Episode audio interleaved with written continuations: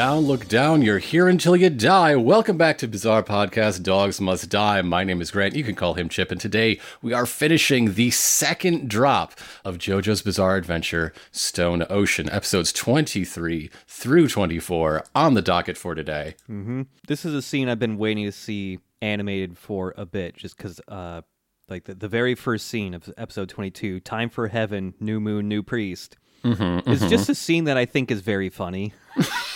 yeah, yeah. This episode, you can tell it's double stuffed because we do not have an O P or a recap. Mm-hmm. We just get in to like slumber party times. Yeah. So we back we... in the eighties, uh, uh-huh. Dio is is crashing at uh, at Pucci's place. Like, where are Pucci's parents? Is the question I ask. Mm, yeah. P- Pucci uh, ran away from his parents, got his own place, because mm-hmm. they disapproved of his one hundred-year-old vampire boyfriend. You got a fifteen-year-old son, mm-hmm. and he brings home Dio Brando. And he starts coming around the house more and more. They... At what point do you put your foot down? Get this strangely hot man out of our house. Son, it's it's my roof, it's my rules. Guests have to wear a shirt. Come on, come on, you know how it works. You know, I don't know Dio's upbringing or his background or anything, but I am very concerned about that scar that goes completely around his neck. Nothing good can come from that. Yes, yes, I see the diorama he made. He's very talented. That doesn't change the rules, Pucci. You know, when I first His met parents Dio, call him by his last name. Don't yeah, worry about yeah. it. It's fine. When, when we first met Dio, we were, you know, we were willing to give him a shot and stuff, but like every time he smiles, I see those vampire fangs. I don't know if those are cosmetic or if that's just but it I don't like it. That that that that young man Dio gives me bad vibes. I asked if he wanted a Coke or something, and he responded, human blood? But anyway, uh, he's talking about how much fucking loves the Mona Lisa, wouldn't you know it? Fuck yes. It's twenty twenty-two. All bad guys love the Mona Lisa. That's how it works. Both Dio and, and Pucci are on the same bed. Dio's laying on his back, like one leg dangling off the side, reading this this like book about the Louvre, mm-hmm. and Pucci's just laying on his side reading some other book, and yeah, Dio's just, hmm, isn't it interesting that so many people go to the Louvre every day or every year? That just imagine how many people are are drawn to the Louvre to look at the Mona Lisa. Whoa, whoa. Now, he, he does say something that I think is, is very interesting, in that art is like stands because it is a visual projection of your soul for others to observe and interact with. Yeah. I yeah. dig that. That is a fun thought. Thank that, you, Dio. Please die cool. now. And so, like, Pucci hearing this goes like, oh, do you do you mean this is interesting just because of, like, that's a big number or whatever? And that's when Dio says, yeah, art art is like a stand. Mm-hmm, uh, mm-hmm.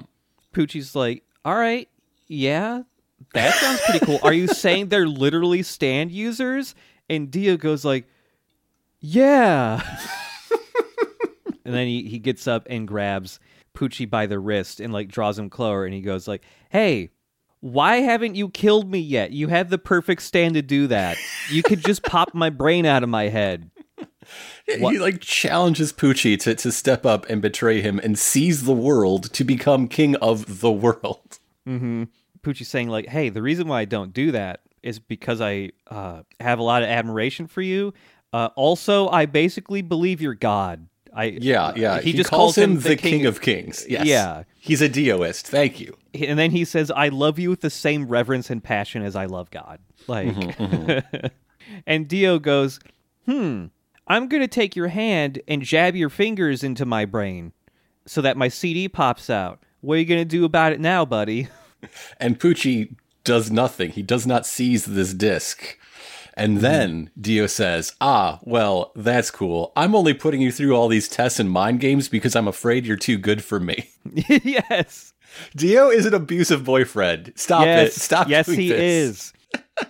You know, okay, Dio has been in one other relationship where, you know, that, that Giorno popped out of, but this is probably the tactic he does with everyone mm-hmm, he's in mm-hmm. a relationship with. Like, but yeah, Dio, like, there, there's a pause where that disc is just hanging out and nothing happens, and Dio gets up off the bend, turns around, and says, like, He he's very surprised to have met any humans that can put him this at ease. Mm-hmm, mm-hmm. And then he he's like, okay, I believe that you are going to become a noble priest one day. Uh, and you know what? I trust you so much. Here, when your fingers were in my head, you got something from my head in there. It ain't a disc. It's a bone. It's a bone. It's his brain bone, not his butt bone. It's, it's technically his brain bone, although someone on Twitter from last week, I think, identified what bone that is, and it's a foot bone. It's a foot bone. Uh, he's got he's got feet on the brain. You know, who's to judge? You know, yeah, it's getting more and more popular every day. Dio was ahead of the, the trend. The the last JoJo villain to be obsessed with the Mona Lisa was all about hands. He's taking it to the feet. Either mm-hmm. way, it's phalanges, baby. Yep. Uh, uh, back in the present. It is time to watch Foo Fighters die screaming in agony again. God, fuck off! Stop no. it! So yeah, again, her disc just, like, lands on the ground. Pucci's like, hey, you gotta go grab her disc so that we can, you know, go, you know, check out mm-hmm, mm-hmm. Uh, where Re- Jolyne read them is memories. And, and But oh, then, that. the radio that was part of their uh, paramedic disguise starts crackling and talking at them. And as the rain starts to fall around them, White Snake recognizes this voice as Weather Report, just a moment too late. Mm-hmm. A big storm comes in. It just starts pouring rain. Fog and mist starts coming in. White Snake can't see more than like a foot ahead of him. And this rain was enough to revive F F. Yes, yes. The the torso chunk that was left behind uh, by the ambulance is now ambulating, uh, just mm-hmm. crawling around on that one arm. Go, torso, go. Yeah. And so, under cover of this very thick fog, the slowly reconstituting Foo Fighters clacks rocks together. Yes. To reveal Pucci's identity via Morse code. Yep. And, like, Pucci immediately goes, fuck, that's Morse code. She just said my name in Morse code. No. No. Oh, oh, boy. So, so Pucci collects himself, and he thinks about his philosophy of, of victory, which is that shame leads to helplessness, which is the source of defeat. He is Dark Yoda. Yeah. So by this point, the, the top half of Foo Fighters' fourth form has two arms and is in a cornfield mm-hmm. where they find Weather Report. Yay. Yay. Yay. Yes, because Weather Report's been out for a while, still recovering from the injuries from episode eleven. Mm-hmm, mm-hmm. Long time recovery. Same with Hermes.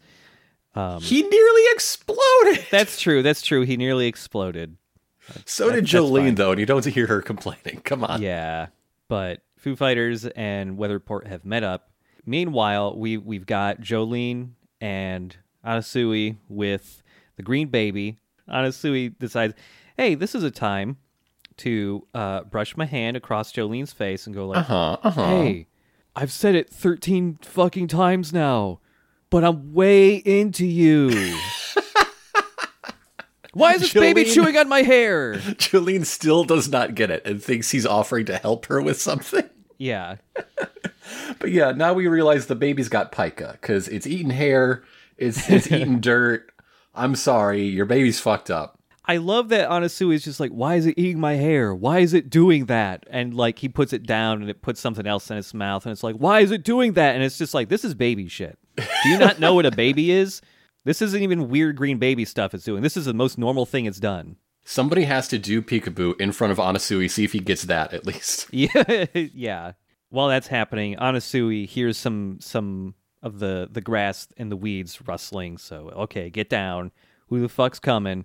Oh, thank God, it's just Foo Fighters. And hooray! It's Yay. The buddies! Yay!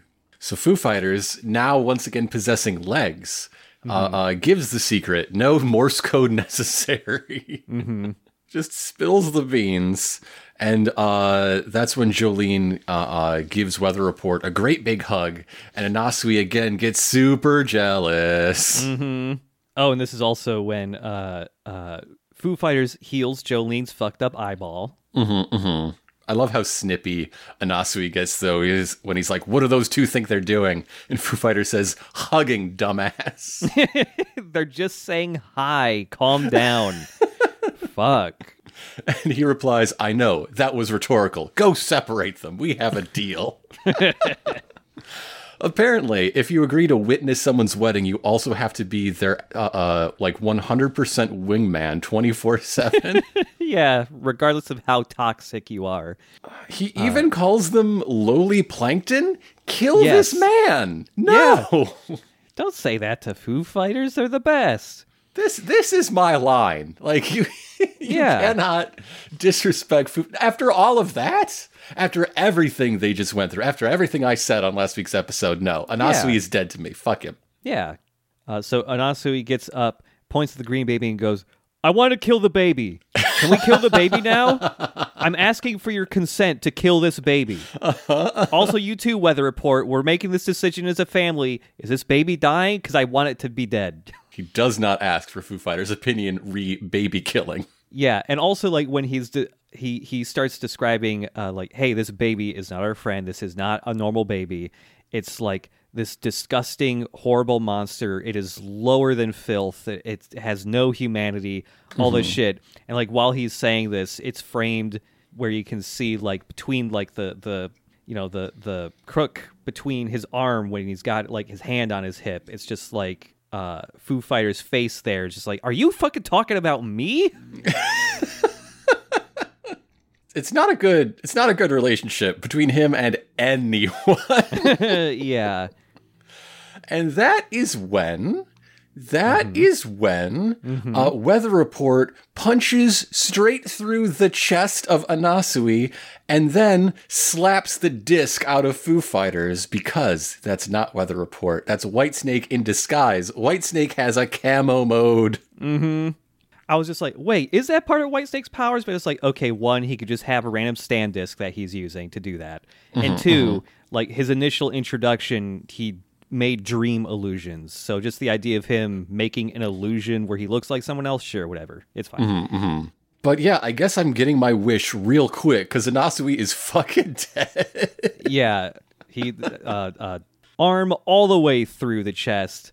Jolyne gets chopped across, like, the the her back, and also one of her arms gets cut off in the process. The only one, and, and that's with having reaction. That's with being the third attack, so she had some warning, and that's yeah. the best she could do. White Snake and Pucci are celebrating. They have, they're so close to their goals. All they got to do is one one last step with the, the green baby. The green baby born from from the release of the sacrifice of thirty-six heinous criminal souls. Mm-hmm. But he's like, actually, before I do the stuff with the baby, you know what, Jolyne?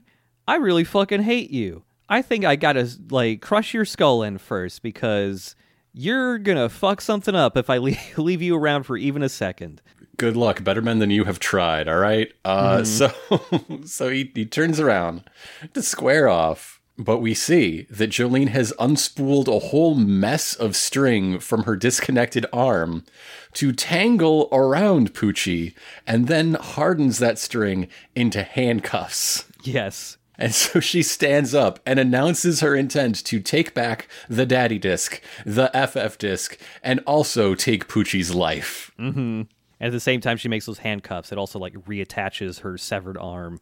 Mm-hmm, mm-hmm. Yeah, now it's like a, a close-range handcuff fight, because she's just, like, pulling Pucci around by the handcuffs so she can do, like, big roundhouse kicks on him. We, we've crossed the mid-episode point. It's one of the, the rare few where they don't give us a, a stand uh, title card. Mm-hmm. But but yeah, it's it's time for a pro wrestling chain match. Welcome to Florida. And Stone Free gets disked. There's, there's, uh, her stand is just barely poking out from her forehead. Mm. Uh, uh, so one wrong move and it will be plucked from her. Oh no. Oh no.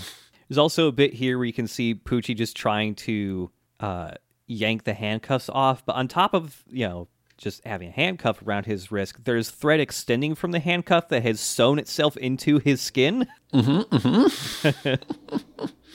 So while Jolyne is, like, doing her, her tough talk business and telling uh, Pucci just what she thinks of him and just what she's going to do, the wind kicks up and blows straight into Pucci's face. And, like, they're, they're still outside. They're still in, like, the marshland uh, uh, with tall grasses. Mm-hmm. And it blows the grass into divided rows, which looks very cool. It sure and does. has no... Perp- like, that doesn't set up anything about the terrain in the fight to come.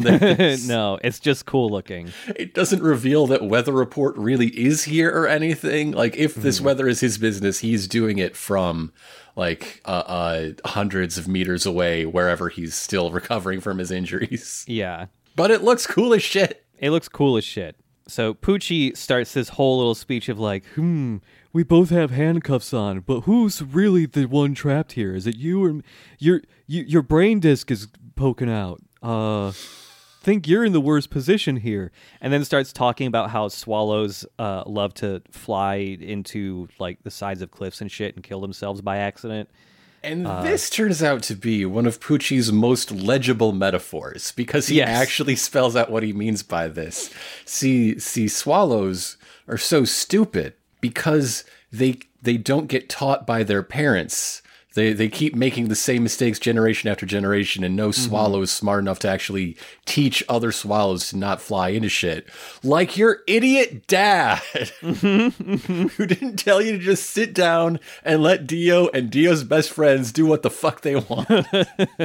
so so y'all just hurt yourselves rushing forward. Do you get it? Do you get it?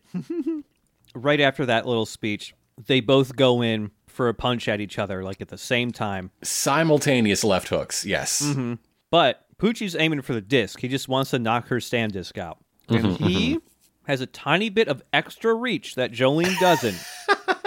Because he has taken his tiny little crucifix and shoved it underneath his fingernail so that hopefully that extra little bit of reach from the crucifix will dang her, her disc out of her head. And it works. It works. Stone Free starts slide. Stone Free dot E X E starts sliding out of, of the forehead slot, but it doesn't fall as his uh, uh, Pucci's premature celebration is interrupted with a punch rush directly to the face. Yes, and and he has to like uh, uh, get into a defensive stance and turtle up through an entire monologue. Mm-hmm. Yeah, and he's just like, "How the fuck is Jolyne? You know." How did she get me in this position? And, you know, how am I suddenly on the defensive? And it's just like, oh, that's what she's doing. She's intimidating me. She intimidated me. But this man is full of tricks and full of C Ds. And he, he throws a very special one into the dying body of Anasui. It is, of course, Jolene's ultimate goal, her father's memories that will resurrect him from his comatose state. Mm-hmm. Because, because if a memory disc is inside of someone as they die, it dies. Memories don't uh, uh, survive, you know, the person that holds him, mm-hmm. that the person that holds them. They can only survive on archival media like this. Yeah. I mean, th- there is, I guess, precedent for this. Like, uh, uh, souls die when they're in a body that dies. Uh, mm-hmm. See Doppio, for, for example. Yeah. So there is now a ticking clock, as you can see uh, the bit of the C D that's sticking out of Anasui's body, just like slowly melting and crumbling into dust. Mm-hmm. And Pucci doesn't care because he's already memorized all the information he needs. Yeah. So what does Jolyne do? She punches Father Pucci even harder. Yeah, the whole time, like, leading up to this, where that, that punch rush was happening and, and White Snake's on the defensive, uh, you could he's actually genuinely getting really fucked up. Like, yes, he, yes. he even thinks, oh, fuck, White Snake can't actually do this head on. Like, Stone, Stone Free is way too strong. She punches him even harder, and eventually decides, okay, fuck this, I gotta go get the disc, and she she has to uncouple her handcuff mm-hmm, mm-hmm. to go after Anasui, leaving Pucci to go get that baby. And this is when Pucci just starts walking towards the baby and says a whole mess of random words. Yes, Yes, he just says a lot. I guess it's a, some sort of incantation. And one of the words he says a lot is beetle. He says mm-hmm. beetle like eight times, I swear. Yeah, spiral stairs, the beetle, abandoned town, fig tart, beetle, the path to Dol- Dolorosa, beetle, singularity, Johto. That it's like an angel, hydrangea, beetle, singularity. Yeah, it's just uh, some I weird incantation. I need scissors sixty-one. Yeah, yeah, okay. Yep. When he fin- finishes like this weird incantation, the baby that was sleeping opens its eyes, mm-hmm. and Pucci goes, all right, next step, digs White Snake's hand into his own hand to rip out a bone, which again looks like a foot bone. This does make me recall that when Sports Maximum put the golden glowy on the Dio bone, it made Pucci's hand explode. Uh, yes. Uh, yes. Yep. Think, think back. Uh? Mm-hmm. And... So he, yeah, he rips this bone out of his hand, offers it to the green baby, who uh, goes, hmm, nice bone, and chomps on it. And when he does, it causes the the arm that is holding this bone to explode all the way up to the elbow, and all that's left is just his arm bone. Mm-hmm, mm-hmm. And and the baby pulls Pucci. Most of Pucci, I guess, into the bush. Yeah, and and Pucci's reaction to the, the this whole part is one, ow, and then two, yeah. he he literally shouts, "Hallelujah, beloved Dio." Mm-hmm, mm-hmm. so so Jolyne at uh, uh at the side of Anasui, rapidly dying. Reaches for the disc, can't grab it. By the time she gets there, the this, the bits that are sticking out have totally crumbled away. So instead, she she gets to work sewing up Anasui's wounds, though he looks really fucking dead. Mm-hmm.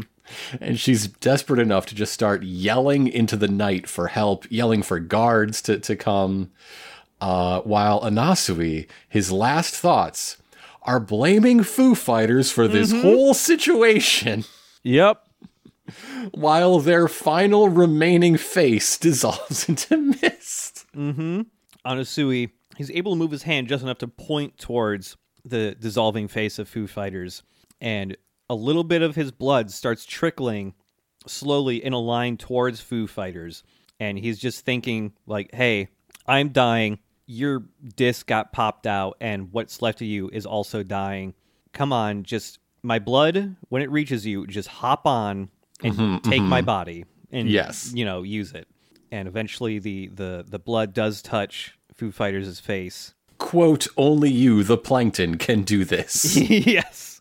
And this is when Jolyne turns around. She sees, you know, like we've seen in many JoJo parts now, a wispy golden spirit levitating out of Anasui's body. And she's like, oh, what the fuck? Oh, no. Anasui, are you dead?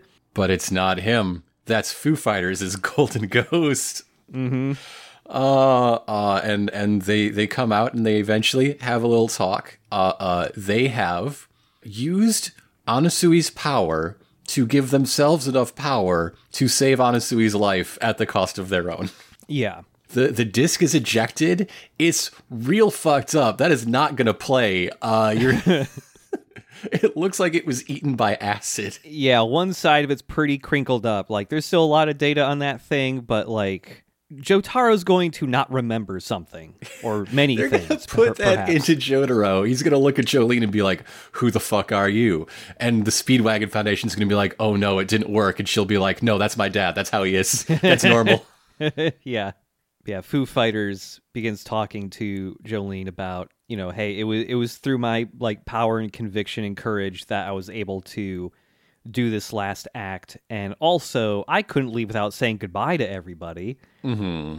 And they talk about having the courage to embrace death in, in this moment, and how just the simple fact of dying proves that they were truly alive all along. And you know what? Yeah, Plankton doesn't have golden ghosts. We'd be... You couldn't walk yeah. without seeing some, you know? Yeah.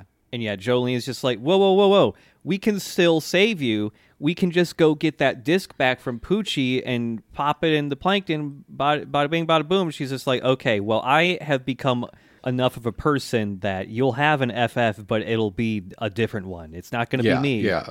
I'm an individual. I have a soul, and that's not that's not what the stand is can give you. You'll you'll have a, a very thirsty buddy, you know, if, if that's what you want, go for it. But yeah. Meanwhile, real real Weather Report is still on the radio. Yep. And he's he's calling for Foo Fighters, going like, Foo Fighters, hey. Hey. What's going hey, on? Hey, buddy. And the sun has fully risen by now. Yeah. It uh, was setting when they were on their fanboat adventure. This took all night. Mm-hmm. The opposite opposite of usual JoJo time. But yeah, as Foo Fighters' like spirit raises higher into the sky, she says goodbye, and like some grass gets blown across the camera, and when it wipes across the camera, she's gone. Mm-hmm. Rest in peace. A better death than exploding and screaming. Yeah. so so this episode ends really with uh, uh, Jolyne looking to the sky and, and saying Foo Fighters' name and leaving her other friend hanging and mm-hmm. another one comatose and, mm-hmm. you know, whatever. It's cool. Yeah. Foo Fighters was really cool. We got to mourn.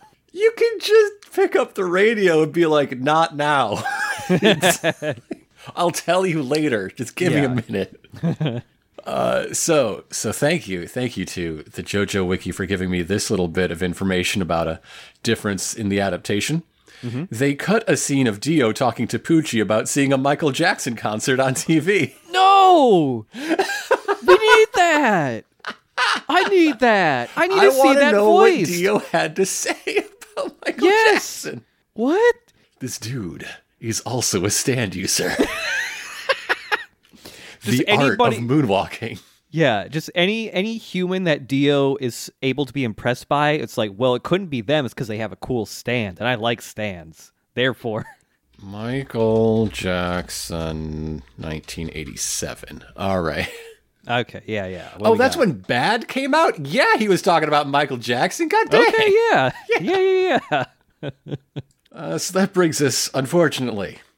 Unfortunate in that we have to leave behind thoughts of Michael Jackson to episode twenty-three, Jailhouse Lock. Yes. And uh, we're still getting some Dio. We're we're talking about Dio. We're we're hearing from Dio. Dio mm. is reading the the elements of his plan, narrating them from his own journal writing. Yeah. Step one to attaining heaven, you gotta have the world. Well, Pucci's fucked. Uh I guess his plan is built on a shaky foundation. Step two, you got to have the ultimate bro. Yes. You got to have a guy who cannot possibly de- be tempted from the path, who submits to the will of God over man. A real priestly type, perhaps. Hmm. Hmm. The next ingredient, you need at least thirty-six damned souls. Yes. There's a great power within souls that have sinned a whole lot. The greater the sin, the greater the power. This is another callback. Uh, I want to remind people about the scene where Angelo gets arrowed at the very beginning of Diamond is Unbreakable. Oh, yeah, that's true. Yep. The next step is uh-huh. fourteen words.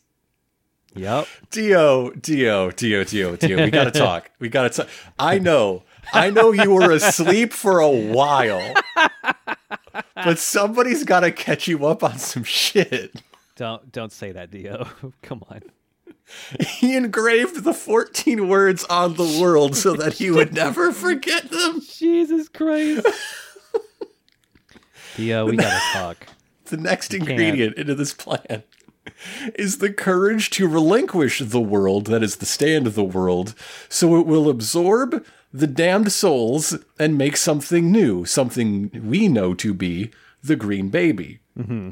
So the bone was not sports maxed in order to become an invisible zombie Dio, but to substitute for the world. Yeah. So now, Pucci, a black man in America, must recite the fourteen words. My God. Oh, see, see, when Araki talks about the importance of editors in manga and theory of practice, this, yeah. this could also be a great... Mm-hmm. This is a missed opportunity to show how important editors are. Yeah, yeah. Oh, anyway, there's also an ideal location for mm. for this mystical act, and he gives it in uh, a latitude and longitude. And I looked up what those are, And I'm not going to say what it is, because by the time we're finished with t- today's episodes, it will be mentioned as like a, a big surprise. I don't want to ruin it, but mm. when it happened, just know I already knew that. Yeah. Yes, he has to go to the, the, the last part of the ritual is to go to a very specific location. And, uh, well, we we see what has happened to Father Pucci. Yeah. Uh, his arm and hand is back, and he's got a new look. Hell yes, he's got more hair veins. Yes, he has. His hair veins have made a five-pointed star on his forehead. Yes. uh, he now has very long uh, silver or gray eyelashes that kind of look similar to the weird eyelashes the green baby had. Yes, yes, yes, yes. The back of his hair has multiple, like, curved lines shaved into it now. Mm-hmm. And his hair in the back is coming out in, like, three very long locks, which have now been fed through new holes in the back of the collar of his his shirt. That's a normal thing to do with hair, right? Yes. To put him through your shirt collar? Yeah, yeah. Uh, and he also has now... Yes, very important. On the back of his neck, the Joestar birthmark. Not not down on the shoulder where our JoJo's have it, but still mm. visible up up above his, his high priestly collar on yeah. his long priestly neck, his Jason priestly neck. Uh, so so he's done. He's done with Green Dolphin uh, State Prison. He's mm. out. Uh, he's just counting down the days, waiting for his appointment with heaven upon the next new moon. And he, he leaves. Mm-hmm. Says waves goodbye to some guards, uh, uh, and is is just done with this place. And now we see the the O P. And back from that, night has fallen yet again. It is another day, and Emporio has gone to the discipline wing where pr- he previously said he dare not go. Mm-hmm. Courage, courage, courage. He's this this two-parter. Uh, despite the title, this episode and the next one we're talking about are very much a two-parter. Is really about. Uh, Emporio coming out of his shell in a major way. Yep. Yep. So he shouts across the hallway to Jolyne that, yes, Pucci has left the island. He didn't even pack a bag, but he's gonzo. And yeah. Jolyne replies, I've been so bored, I gave myself a belly ring. Mm-hmm. Yeah, she's got a... she. She's her design is slightly updated to reflect the belly ring. Mm-hmm, mm-hmm. It's, of course, a purple star. Mm-hmm. Uh, I think her hair buns are bigger. Yeah, they do look bigger. But Emporio has not been able to, to contact the Speedwagon Foundation to collect the disc. He has Jotaro's memory disc pressed upon his tummy. Mm-hmm. And it has uh, uh, healed itself. It has reformed into a full circular disc shape. Yay! Uh, and so really we get an update on, like, it seems a couple of days have passed. Long mm. enough for one to give oneself a belly ring at the very least. Emporio tells Jolyne that as the sole survivor of the isolated uh, strict discipline cell in the maximum security disciplinary wing, that makes her top suspect in the deaths of thirty-six plus rotten sinners. Yup. Like, I could see the logic, you know? You, you yeah. definitely want to bring her in for questioning. Oh, yeah. And so she tells Emporio that it's time to bust the hell out of here. And Emporio's like, oh, you want to, like, get out of your cell and go to my room? Why do you need to go to my room? She's like, no, like, out of the... Pri- out, out. Outside of the prison. This is, like, the the big, like, start of third act moment of Snowpiercer, where the guy's like, you know there's an outside of the train, right? You know that's yeah. a door you can go through, right? Mm-hmm. And, and Emporio's having a hard time picturing that. And yes, Jolyne wants to get out and, and finish the job and, and defeat Pucci, because now that she has her dad's memory disc, she knows mm-hmm. all about the ritual too. Yes. And and it is her job to do what daddy can't, which is anything. Like anything. Yeah. Yeah. While Emporio does not think that Jolene's really thought this through. Number one, no one has ever escaped from the Stone Ocean before. Number two, all of her friends are too injured or too depressed to help. Yes. Anasui, fucked up. Uh, Hermes, yep. still super fucked up. Mm-hmm. Weather Report, sitting alone and crying all day. Yes, yes. I should have just kept it raining all the time. Damn it. He can't stop thinking about those weird-ass toes, and now he'll never giggle at them again. Oh, what a shame. so so Emporio ducks away because he hears footsteps. There is a lady and a stand walking down the hallway. Uh, and this lady just walks right up to Jolene's cell and just straight up says, like, hey, don't try to think about escaping because I'm here to, like, make sure that you don't, like, on Pucci's orders. Like, I'm going to fuck you up if you try to do anything. Here's my stand, just letting you know ahead of time. We're we're skipping a bunch of steps here. Yeah, yeah, yeah, yeah. I guess we need to talk about both of them so they're, just, they're right here. Yeah, uh, it's so like, fun to see someone just, like, walking side by side with their stand, though. Yeah, I like her stand's design. It's got a really cool, weird head. Yeah, do you want to start with that, then? Yeah. So this stand, this stand uh, is about to be named in the same scene. So uh, it's Jailhouse Lock. This is a name that is not localized. Mm-hmm. Like, the only difference between the original and localized name is they took the space out between jail and house. Yes. That's equivalent. That's video games, video games. It doesn't make a difference, no matter how much you pretend it does. Uh-huh. So this is a humanoid stand, uh, you know, arms and legs, uh, but its skin is like a dress pattern. It is yes. a, a very, like, pale beige Uh, that has uh, uh, sort of orangish dotted marks all around, uh, outlining, you know, where you would cut and where you would put seams if you made mm-hmm. clothes out of this thing, including the silhouettes of pockets, which is yeah. a very fun idea. Yeah. And it has no hands. It's its arms taper down to sharp points like uh, yes. uh, in Terminator two, like the the, the, the spike mm-hmm, arms. Mm-hmm. Yeah. Or like flippers that are going to get you. Yeah, yeah. And then from the neck up, well, I say neck, it doesn't have one. Its yeah. head is a giant brain that just sits upon its shoulders and collarbone. Yeah, and it just has two big yellow orbs that I guess are supposed to be eyes. And it has a large, like the, the, the fabric, the suit, its skin, has grown up and kind of wrapped around the bottom half of its head. Mm-hmm, mm-hmm. And I like it. He looks cool. It looks really cool. I like Jailhouse Lock a lot. And yeah. its user is about to introduce herself as Mew Mew. Mm-hmm. Her, her proper name is Miu Miu Mueller, which is never given in the episode. She is named for Miu Prada, the fashion designer and longtime C E O of Prada, mm-hmm. uh, youngest granddaughter of the founder of Prada. Uh, and her her name that she goes by, Mew Mew, Yeah. is based on the subsidiary brand Mew Mew. And her look, uh, this is a character whose design uh, reflects a part of their stand's design, which I like a lot. Mm-hmm. She's wearing like a long sleeve shirt, sweater, I guess, and it is super wrinkly and bunched up in a way that mimics brain folds. Yes, yes. And it's got two little danglies on the bo- like on the bottom of it that almost kind of look like, you know, pull strings on like a hoodie or something, but they're little eyeballs. Although the fact that they are real eyeballs and don't look like her stand's eyeballs yeah. does turn this brain fold thing into, oh, she killed and skinned the flying spaghetti monster and is wearing it as a trophy. It does look like that, yeah. And she's wearing a, a sort of medium short uh, purple skirt that has all sorts of words written on it upside down. So, like, if she looked down at her clothes, she could read it. But mm-hmm. you have to sort of, like, turn your head and think about it for a second. And over that, uh, uh, holy stockings in the, the way that is very popular in JoJo ladies. Oh, yeah. How do you put these on without your toes going through every single hole on oh, the way down? Nightmare. It takes forever to put those on. And don't try to jump into those. You just rip them. Mm-hmm, um, mm-hmm. And yeah, her hair is like down fucked up. To the, it's, it's fucked really up. ugly. It's really, yeah.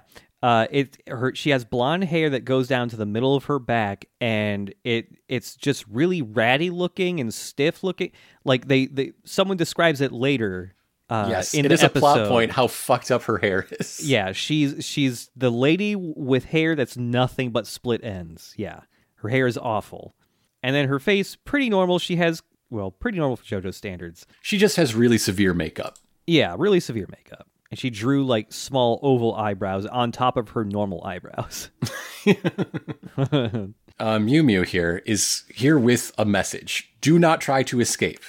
If you play nice and don't try to escape, we'll even give your dad his brain memories back. It's fine. And then she does, like, the, the uh, a menacing villain pose, which is uh, like a, a evil smile, while also putting an eyelash curler up onto one of her eyelashes. Uh-huh, uh-huh. So Miu Miu here, her English voice, uh, you may uh, recognize her as Rico Brzezinska in Attack on Titan, mm. or Henrietta the Science Lady on eighty-six. Mm, okay. Whereas, this is another one where I was really spoiled for choice here, uh, the Japanese voice of Miu Miu was, of course, Miss Marita Cruz in Gundam Unicorn. Uh, mm. She is the current voice of both Lara Croft and uh, Claire Redfield for oh, the gamers wow. in the house. Hell yeah. She is the official dub voice for Rachel Weisz, Anne Hathaway, uh, and also the roles of Wonder Woman and Letty Ortiz-Toretto. Oh my god. Hell yes. Wow. Man, this lady's getting around. In Fast Five, when Vince shouts, where's where's Letty, Dom, huh? Where's Letty? And it breaks my heart every time. The answer is menacing Jolyne Cujo. So this is when Stone Free nearly punches Miu Miu in the fucking face. Yeah, Jolene's just like, okay, well, I got it. I got, I have my own ideas for what I'm going to do. Yeah, tries to punch her through the bars.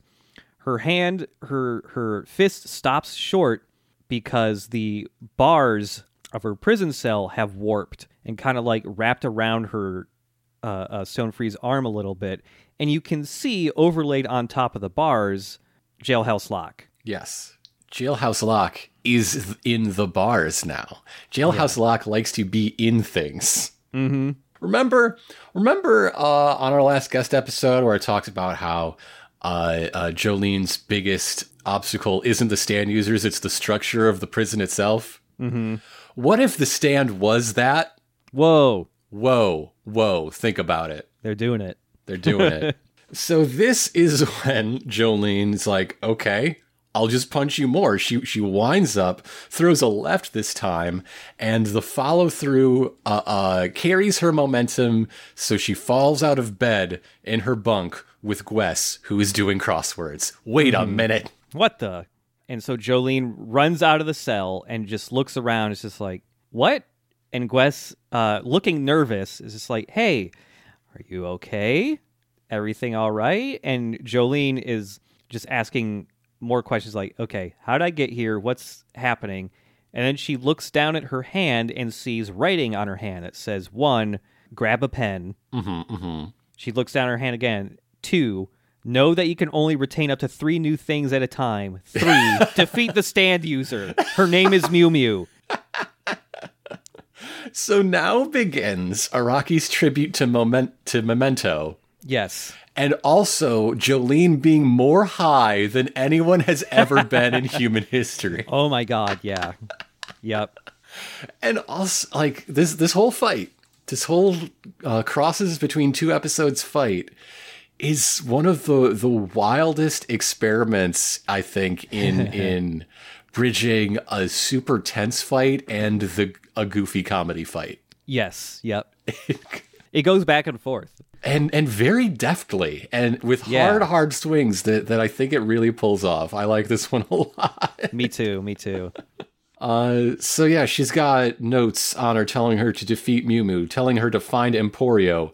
She recognizes her own handwriting, and, and so she, she has a lot of questions for the only person at hand, Gwes, who refuses to get involved. Again. She's like hiding behind her crossword puzzles yes. book, just like, please, I'm not, please. I don't see you. Uh, uh, uh, no, no, no.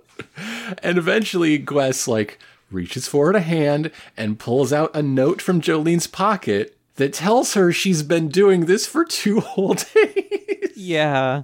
She, there's a diagnosis from the medical ward saying that she has some sort of, like, trauma-based, trauma-induced amnesia. Mm-hmm, mm-hmm. But it's, like, not affecting her life in a way where she can't live. She just can't remember anything. The note, instead of saying the isolated strict discipline cell of the maximum security disciplinary wing, mm-hmm. just says the whole. Thank you. Thank yes, you very thank you. much. The whole.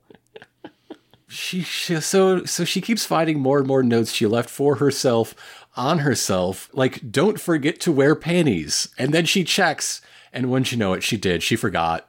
Yep. Uh, uh, yeah. And Jolyne uh, asked Gwes, like, hey, I'm sorry, are you like this right now? Because I've just been asking the same questions nonstop for two days. And it's like, yeah, I don't know what to do about it. So she asks about who this Miu Miu is. And Gwes is like, ah, You you can come up with new questions. That's nice. She's like someone on the floor above. Don't know much about her, but her hair is just absolute rat's ass, just real bad. Mm-hmm. And anyway, the woman's trash. Yeah. So now that Jolyne has learned how to identify Miu Miu, she's forgotten how she got here and what she was doing. Yeah, yeah. And it's like everything up to after Emporio left, she can remember. It's just any new information cannot be retained. So she can't remember that there was a stand attack. Anytime she learns a fourth thing, she forgets one of her things since uh, uh, meeting Emporio. It, it yeah. just falls out of her head. And visually, the, the, the show portrays these things that she's forgetting or can't remember anymore by having them become really like fuzzy and hazy before they like break up into little particles. Mm-hmm, mm-hmm. So she finds Miu Miu because, like, Gwes is like, oh, yeah, uh, you would have seen her for yourself if you were, you know, looking out the gate she just walked by. So Jolyne goes out and says, hey, I'm looking for you. I don't know why I'm looking for you. Yeah. Wait a minute. Why am I in the female ward again? Who's Miu Miu? Oh, fuck. And so Miu Miu's like, oh, you, you just left your cell because you were going to get lunch. And Jolyne says... Yeah, probably. Yep. so so now we've hit this middle of the episode. We get a Stone Free title card and go back to Hermes lying in bed, thinking back to when Emporio came to visit recently and told her about all the recent events. Mm-hmm. Thinks about her best friend, one, one of, you know, the, the three musketeers of the ward, dying. And so she goes up to the window, she gets a glass of water, and she literally pours one out for ah, Foo Fighters in a scene man. that shouldn't be surprising at this point. Anime original. Oh, yep. It's a good scene. Whenever people have like emotional grieving that's beyond just screaming someone's name. Yes. That's an anime original scene. Usually, yeah. And they're all good additions. While she pours one out for Foo Fighters, she swears that she'll, she and everyone else will avenge her death. Mm-hmm, mm-hmm. If Hermes was awake, if Hermes was like in the mix, she'd be the perfect ally right now. Because mm-hmm. if Jolyne had two brains, she could hold six oh, memories. Shit. Right? Yeah. That's not how this goes. No. But just imagine. Yeah. So Jolyne is trying to get lunch. She can't get lunch because she doesn't have her lunch, her meal ticket. Mm-hmm, uh, mm-hmm. So she she is shooed away. And Jolyne is just like, ah, oh, fuck, did I forget it? In my cell, I better write that down on my body to, or like on a note that like, hey, don't forget your meal ticket. And, and when she writes that down, she finds herself in her cell wondering what she's doing there and why and where Emporio went. But hey, there's lunch on the table. Time to eat. Mm-hmm, mm-hmm. But that was Gwes's lunch. Yeah. So, so Gwes is like trying to take care of her. She's a little pissed off that someone ate her cheesy penne. But mm-hmm. in order to take care of her... is like, hey, hey, you're getting really overwhelmed with new shit out of the cell. You just eat mine. I will take your meal ticket. In fact, I put it in your pocket for you, so let's just trade. Yeah. Also, please wrote down, I gave Gwes my meal ticket. I should not punch her face off. Yeah. And so, yeah, her body is just getting covered with more and more writing. And when she does that, she's just like, wait a minute, stand user? Huh. Oh, oh right. Yeah, I had to go find stand attack. Oh yeah. Oh right, I wanted to go see Emporio too. What was I doing? Oh yeah. I wanted to so, escape. So suddenly she's back at the cafeteria table eating yet another serving of penne. Mm-hmm. It's lunchtime, but she's not hungry for some reason. Doesn't know why. So she'll mm. just eat the good stuff. Leave the hot dog. Yeah. And Miu Miu sits down across her. And as she sits, you can see that one of the bits of writing on that skirt is delicious right on the butt. Oh, yeah. In case she forgets too, I guess. I would say this is extremely era appropriate, but it's, it's what, twenty ten? So I think it's a couple years beyond when delicious was a big thing to have on your ass. Well, you gotta like remember, we're, we're being written in like oh two, oh three still. Oh, that's so. true. That's So that is pretty... Mm-hmm, that would be mm-hmm. pretty pretty common, perhaps, yeah. So she sits down, and Jolyne does not know who this lady is that seems to know her. Yeah. And Miu Miu is like, oh, wow, I stepped in a roach on the way here. That sucks. Hey, let me take off my shoe and cram it and the squished roach in your food.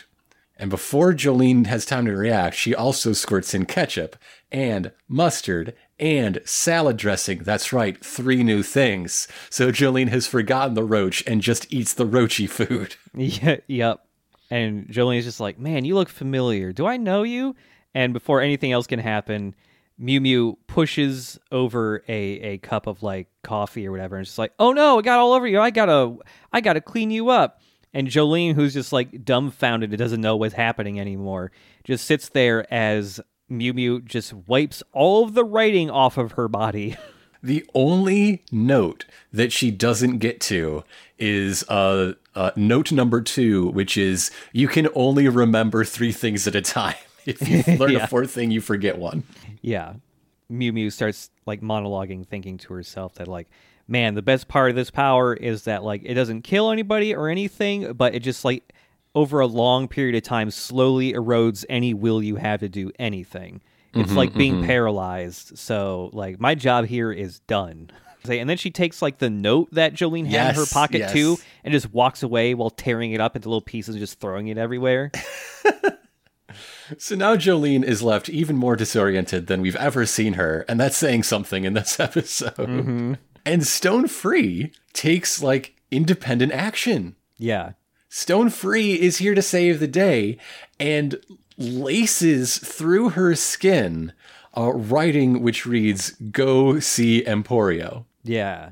And something that I think is interesting is, especially in comparison when she reads the note, is that all of Jolene's notes to herself are in Japanese, mm-hmm. but all the other writing, including, you know, the, the note from her pocket, is in English because yeah. she is in Florida. Yeah. Just by having that juxtaposition, it makes me think it is a, a more a character thing than a, a, a benefit to the original Japanese literate audience, right? Mm-hmm, mm-hmm. Jo- Jolene's primary language, just despite being an American brat, is Japanese somehow. Like she's... Maybe maybe she's closer to her dad than I'm giving her credit for. Maybe there's another trip to Japan when she was younger and she learned a lot of Japanese in that time. It's how she takes notes so uh, her teachers can't get her in trouble. They mm-hmm. they don't know what she's writing. uh, and so Jolyne, like, holding her hand up high with this note written in thread on her hand, like, there is, like, holy light beaming off of it. Like, it's mm-hmm, it's mm-hmm. it's her it's her, her lifeline that will get her, get her through all of this.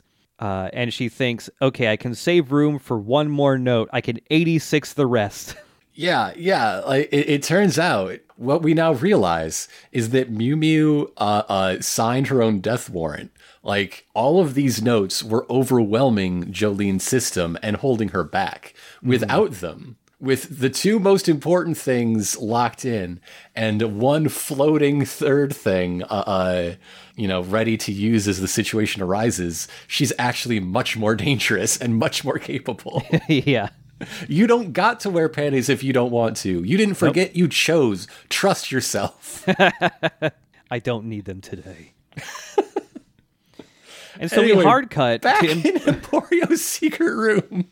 Yeah, we hard cut from that to Emporio being electrocuted alive, like, and just being roasted, falling to the ground, steaming, smoke billowing off his body. He's like, oh no, I spilled my water. I'm being electrocuted. I have to pull the plug before I die. Because, like, there's an outlet right in front of the little the little opening in the wall that lets him leave mm-hmm. his, his secret room. And yes, there is water all over it and the plug, and yeah. He can't get near it without zapping himself. And this is illustrated is basically a four-fact feedback loop. So mm-hmm. by the time he is motivated to go forward and leave, he has forgotten that it will hurt him. So he has, for days, mm-hmm. been uh, uh, burning himself with electrical burns. Yeah.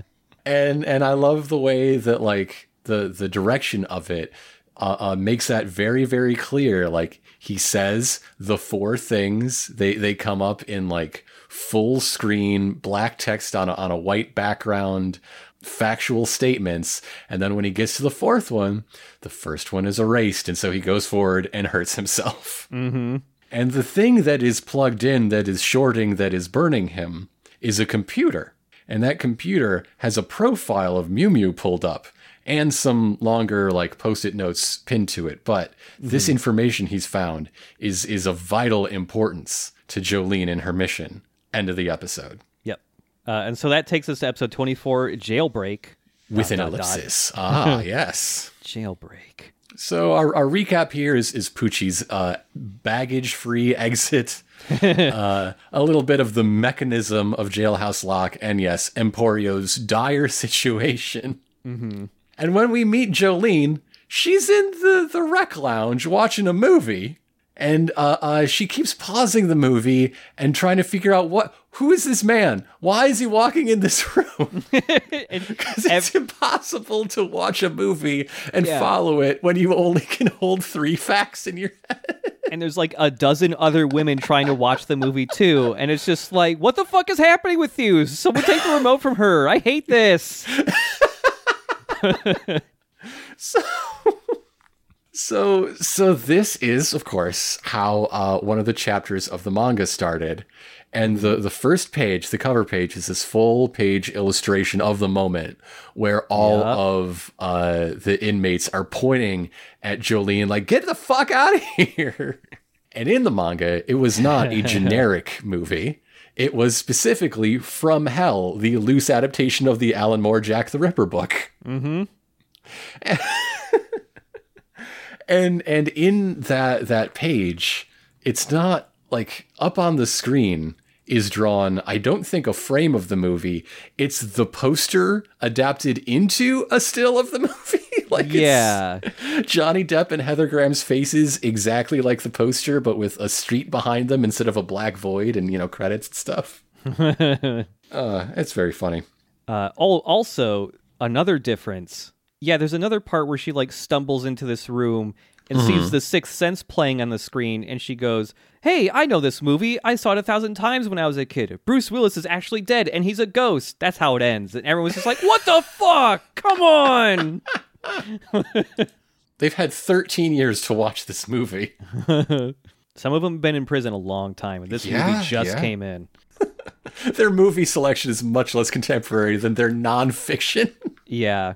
So Jolyne goes, okay, fine, I'll stop watching the movie. And she goes to to sit down on a couch and read some comics.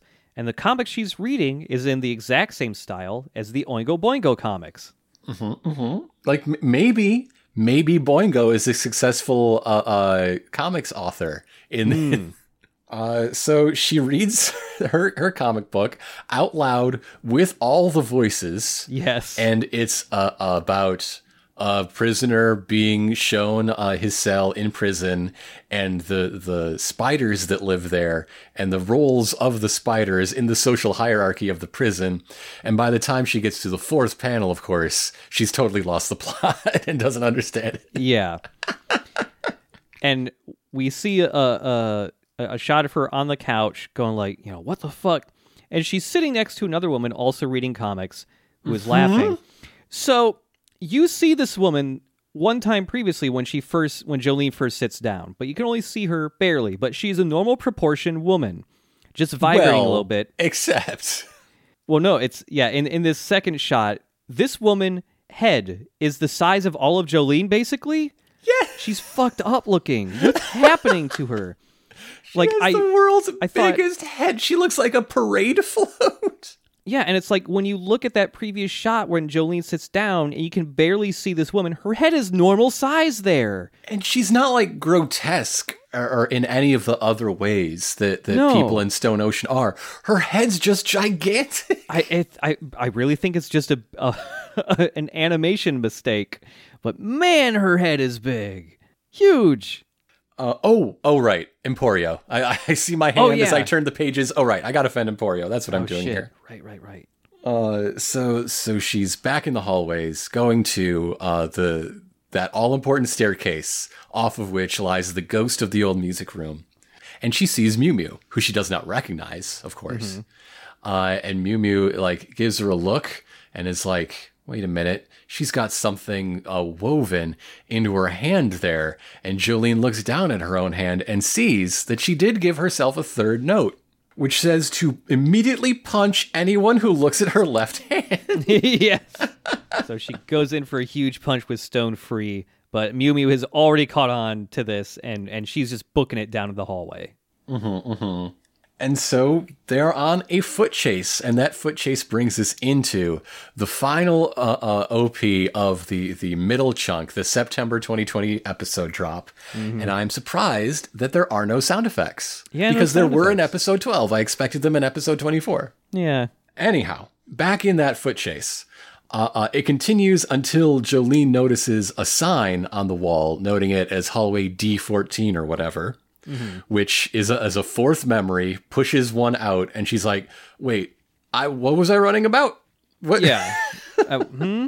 uh, and that's when she's spotted by some guards with shotguns. Yeah. And so she ducks behind a, a support pillar uh, and forgets one of them. She can only keep three armed guards in her mind, no matter how many there are. Mm-hmm. So she's like... at the, the, the corner of like the, the hallway intersection here, hiding behind a little beam, and she doesn't know why these guards are after her, what the fuck is going on. All the guards are like cocking their shotguns mm-hmm, mm-hmm. as they slowly approach, and when they approach the corner, she's gone. Because, because she unwound her entire body yeah. to cling in the manner of a pillar man's brain. Yeah. To the back of one of these guards. And then as she's starting to pull herself together, she looks at some of the string, which is again woven uh, uh, into her hand, telling her to go find Emporio. Yes. so, so back at Emporio, he's so fucked up. He boils all over his body. He is messed up. And he's looking at his... his hand, he has writing in his body too, and he's just seeing go find Jolyne, uh like print it out and all that, and he's like, oh yeah, the mugshot of of Miu Miu, I gotta tell her that she's a guard at the prison and not a prisoner. You know how guards get mugshots too? Yeah, they, they don't want the prisoners getting all the fun. Yeah. So Jolyne is trying to book it when she remembers she's trying to book it to that room. And we see Miu Miu, like, hiding around the corner again, spying on Jolyne. And Miu Miu's in her prison guard outfit now? Yes, a, yes. A, a, a pink and purple prison guard uniform.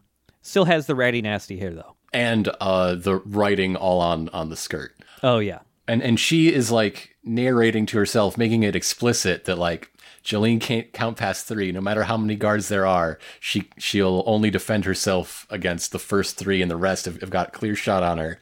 My mm. job is so fucking easy. And so Jolyne manages to burst into the secret room, yeah. which does two things. Number one, it breaks Emporio's pain cycle. Congratulations, hooray. Yay. Number two, it reveals the location of the secret room to Miu Miu, because her job as the stand-using guard is to make sure that stand users don't escape.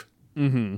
And so if there is a weird stand-using feral child in here, that's also something she needs to be aware of professionally. Yep. So now that Jolyne's here, it's like, wait, Jolyne, why are you here? Oh, yeah, why am I here? What's wrong with you, Emporio? Are you okay?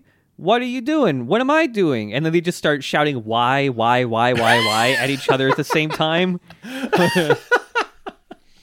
It's a very funny episode. Yeah, it's good. So now they have to try to get a printer to work while they're so fucking high. The hardest mountain anyone's ever climbed. Mm-hmm. Braver than a U S Marine. They're, Emporio's not sure what he needs to print. He just knows he needs to print something so mm-hmm. much. It's so important.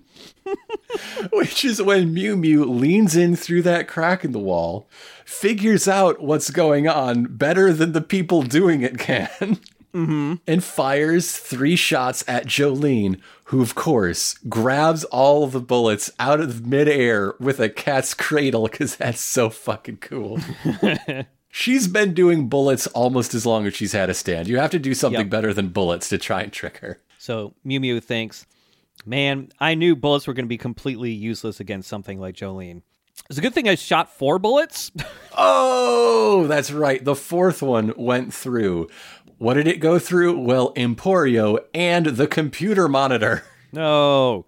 And this is when Miu Miu deduces, like, hey, okay, White Snake was telling me that there is somebody, like, feeding information to Jolyne and the others and, like, making all these plans and doing a bunch of research, and he had no idea who it was. Guess it's that kid I just I just plugged, so mm-hmm, all right, mm-hmm. Hell yeah. So the new plan, like, th- that that last step uh, uh, proved to Miu Miu that she was correct. Jolyne can stop a maximum of three bullets. So at as she reloads and fires an entire clip of mm-hmm. wanted-ass James McAvoy curvy bullets at Jolyne, she is surely to be dead. However, Stone Free blocks all of them somehow, because Jolyne has left herself a, a new and final third message: avenge Emporio. Yes. Which overrides her limits on counting. Doesn't she explain that she's able to see the rest of the bullets because she sees her reflection in Emporio's blood? I think that's what it is. And speaking of blood, she didn't write uh, in a Sharpie on her hand this one. No, she no. carved the words into her flesh, avenge Emporio. Yes. Um, and so Miu Miu just books it out of the room. Um, but she's still pursued by Jolyne because she she has thread coming mm-hmm, out mm-hmm. through the, the secret room and just wrapping around like a, an ammo holster on Miu Miu's belt or something. Yeah, yeah. So Emporio, he was shot through the shoulder. Uh, he's he's going to be okay. He thinks that that he's going to make it as long as we're all very cautious and we just chill. Yeah. Uh, uh, we, we've been beat. We'll just hole up in our, our little secret room and, and hope that somebody comes to rescue us. That is the Emporio way. And Jolyne says, hey, little man, sometimes in life, you gotta take risks. So she jumps out of the room in pursuit of Jailhouse Lock. Mid-episode title card, Jailhouse Lock. Yep. So Emporio is lying on the floor in a pool of his own blood. And he yes. goes, I'm hurt. How did this happen? Uh, and he, he remembers what, what Jolyne was saying about having to do risky things, and he's just like, I still don't know what I have to do, but I know it's really important. This sucks so bad. All right, I have to print something out.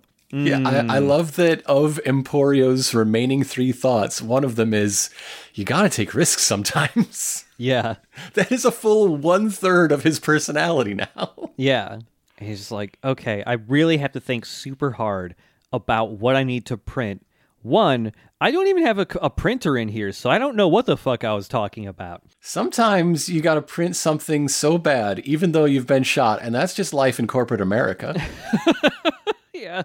And this is when Emporio looks at one of the sticky notes on the side of his computer monitor and, and makes some sort of revelation that we'll learn about later. Mm-hmm, mm-hmm. As Jolyne, you know, leaping out of the secret room, throws a punch with Stone Free and smashes one of Jailhouse's... Another great... Another great, like, Jolyne emergence Bursting, pose, yeah. though. Yes.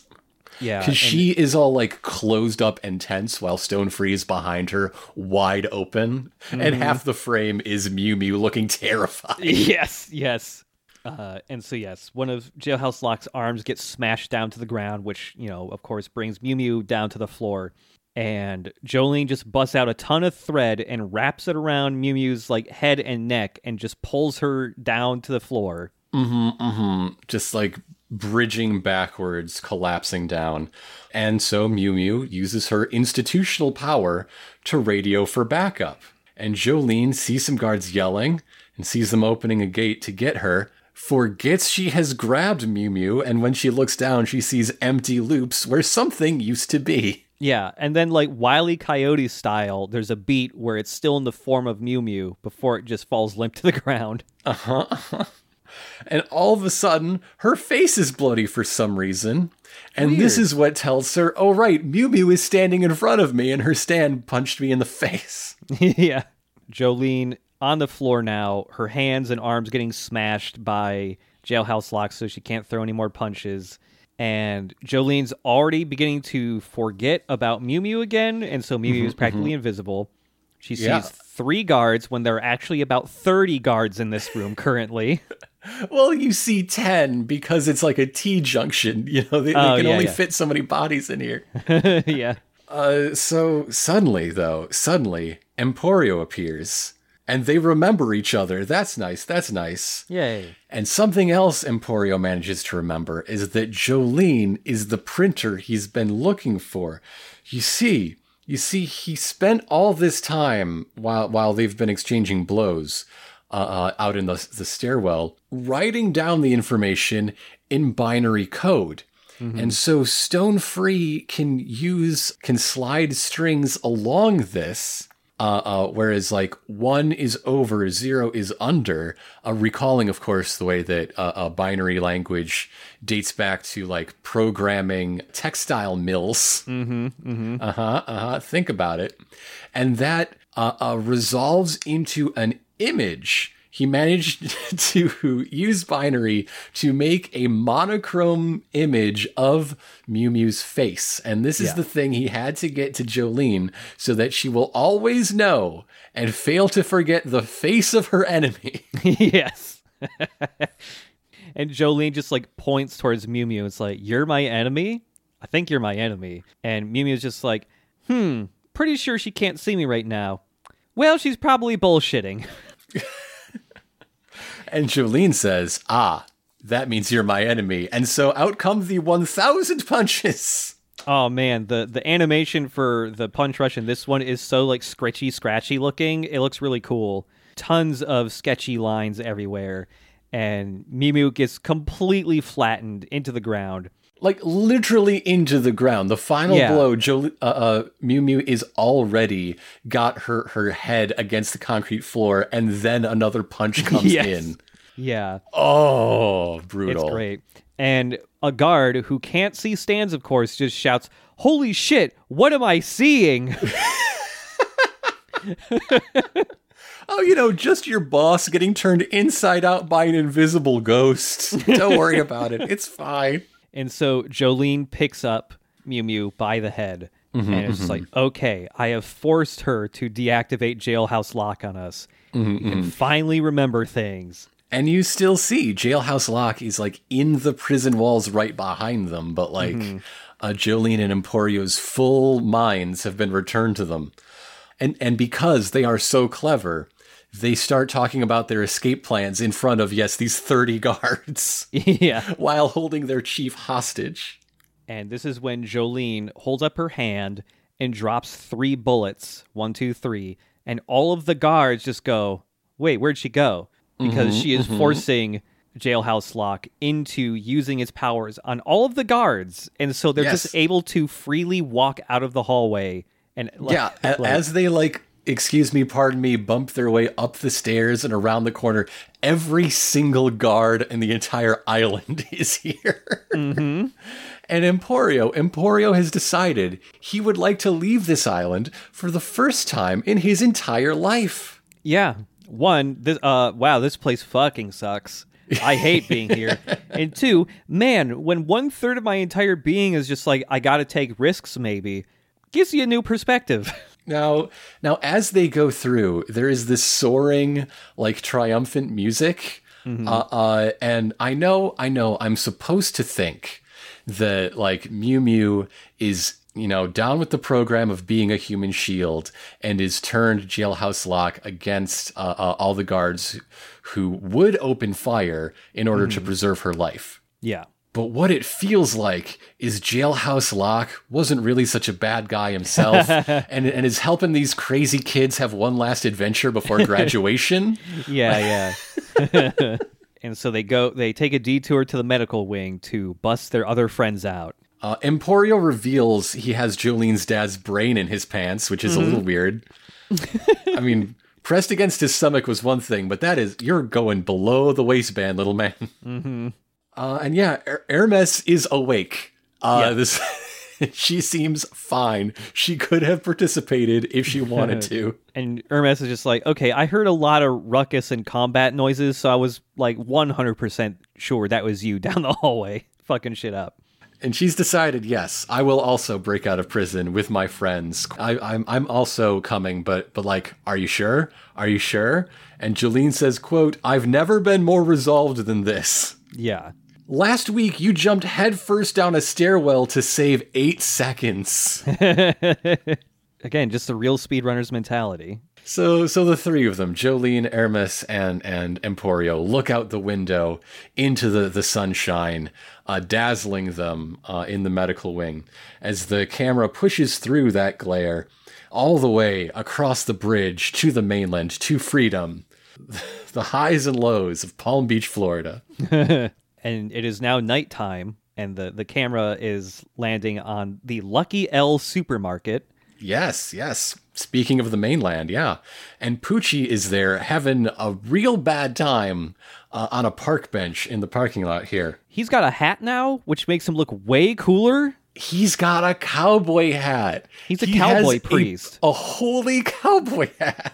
It, it, honestly, he looks really fucking cool with the cowboy hat on, I think. So this lady walks out with a, a very full paper bag of groceries, and she nearly trips on an uneven part of the parking lot, and Pucci steps out and grabs her eggs, stops them from, from breaking on the pavement below. Whew, hate it when that happens. Which is when purple electricity arcs from his fingertips and winds her watch really, really fast. And this frightens him. He's frightened of this new power he does not understand, and he pulls back. And this woman's fingernails on the on the hand with the watch start growing rapidly. Yes, yes. And so as he leaves, she screams and drops her bag because her eggs, mm-hmm. her eggs have formed into half-chick, half-yolk monstrosities. Yes. Just gross. Very gross. Somehow she bought a bunch of fertilized eggs. It's Florida, yeah. Man. You don't know what those chickens are doing. You know, yeah. So Pucci says to himself, my stand. I haven't the vaguest idea what it is, but it's no longer a white snake. he He's going through it right now. He feels like garbage. Mm-hmm, uh, mm-hmm. He feels like whatever he's got going inside with this new stand that's in him is out of his control, and it's doing just whatever the fuck it wants. But also, it's feeding him some type of hope. He ki- yeah. kind of liking this. So he, he sets his itinerary. Uh, the, the new moon is in six days. And the location of these uh, coordinates is, of course, Kennedy Space Center at Cape Canaveral. Yeah. Weather Report is going to be so fucking bummed that he missed out. He wants to go. Fuck that. I want to go. I want to. Yeah. I want to go. On. I've always wanted to go to Kennedy Space Center at Cape yeah. Canaveral. Come on. Come on. And that's the end of the episode. See you in three months. Oh, wait, we don't do that shit. That's why we Yay. had a big break in the middle. Yay. Yeah, the, the end of today's three episodes. Uh, I really like the Jailhouse Lock fight. I think that's a really fun, interesting format to have. A, a better death for, for Foo Fighters the, the, mm-hmm. this time around. As as you'll recall... I mean, I just edited this like yesterday or the day before, so I, my words are fresh in my own mind. Yes. Like, my my two biggest complaints were that uh, her her discovery went undiscovered. Not mm-hmm. true. Everyone knows everything she know she knew. Yep. And, and also, she was the one to tell them in the end. They, they didn't get it from another route. Yeah. Uh, and two, th- that they died at the hands of someone who denied their uh, uh, self-conceptions uh, uh, and their, their like full personhood. Yeah. And instead, they died proving that to a different person who would deny them that. Yeah. Anasui better be real fucking grateful yeah. next time we yeah, see, right? see him. It's just like, hey, did you know who kept you from eating shit? And you can continue to be a, a weirdo at me and try to marry me nonstop? Guess what? It was a person that you said fucking sucked. So eat shit. I'm going to remind you of this every day until you die. Fuck you. Mm-hmm, mm-hmm. Which might be very soon. Who knows? It will be a very positive, mutually supportive marriage, I'm sure. Yeah, just a, a relationship built on told you so. I told you she was fucking cool. Look. Ah, oh, uh, if only we could all be so lucky. And again, this is not originally written with the idea that there would be breaks, uh, sizable hiatuses at this mm-hmm. point. But if it were, I'd kind of believe it, because this is, this is very much like, okay, uh, Uh, uh, the, the plan for the end game has been laid out. There's mm-hmm. a time and a place. We're leaving the setting of the first two thirds behind to go and finally yeah. travel and move, the thing that nearly every JoJo part is really about. Mm-hmm. Yeah, th- this is certainly a, way better than uh, the the first third of the show. Like, feels like an actual, you know, climax to something. Mm-hmm, mm-hmm. Also, you know what? I, I also am glad that Stone Ocean does lay out what Dio's actual plan was, because for a while it just feels like I'm just gonna do whatever and maybe something cool will happen. No, there was like a it, it is actually spelled out. I appreciate that. Mm-hmm. it, it feels less random now.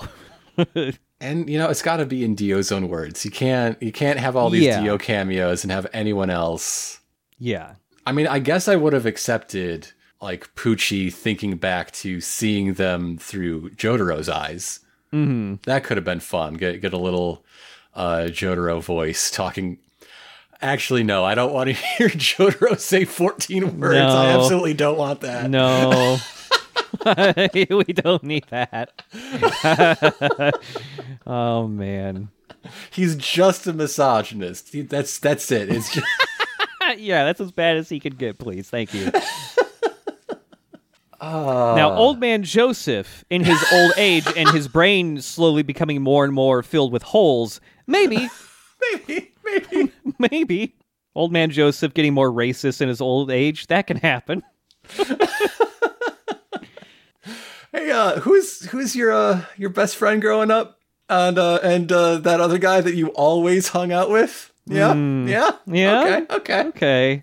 Okay, okay. It's not fair to say that Caesar was all about Il Duce, but he never said a word against him either, okay? He did. All right? Yeah, yeah, yeah. I'm just saying, the Joestar family has some things to answer for, perhaps. There's some skeletons in that closet, all right? Yeah. I've never met a real estate billionaire who didn't have some questionable opinions. I, you know, really, I don't think you get to that spot without having those questionable opinions, it seems. Like, it's, it's just part of the territory, I think. Oh, boy, oh, boy. Uh, so we're going to have some conversations like this one, I'm sure, next week uh-huh. with a very special guest. Uh-huh. And the episode after that will be on the following two episodes, the first pair of episodes in the final December first, twenty twenty-two drop. Mm-hmm. Bohemian Rhapsody one and two. Oh, yeah. Oh, yeah. This is... These next two are going to be really interesting because um, there is a, a core concept to that two-parter that is basically, hey, what if I had a story idea that is unpublishable, unanimatable, because it violates so many copyright laws?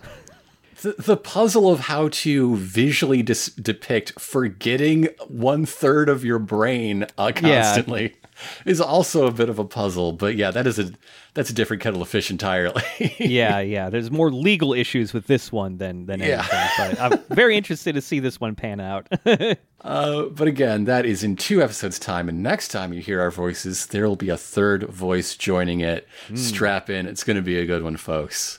I, I just got one thing to plug at the end here, and that's yeah. just, hey, by the time you're listening to this episode, the final episode of our Final Fantasy seven Remake Let's Play will be out. It will be complete. Ah. So if you've been waiting for it to be completely done or something, now's, now's your chance. Go check it out. Go watch Final Fantasy. In fact... yeah. As soon as we hang up on recording this, we're going to talk about one of those final videos. Yeah. We're going to hey. do that. Mm-hmm. Get to see Chadley one more time. Chadley? Chadley? How would White Snake say Chadley? Chadley. Chadley. Chadley. Chadley.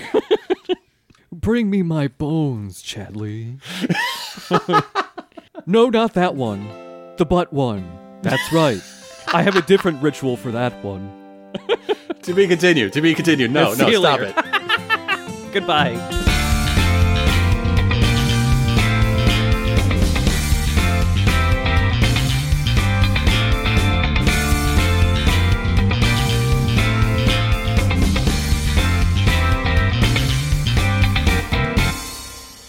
Fetch me my slippers, Chadley.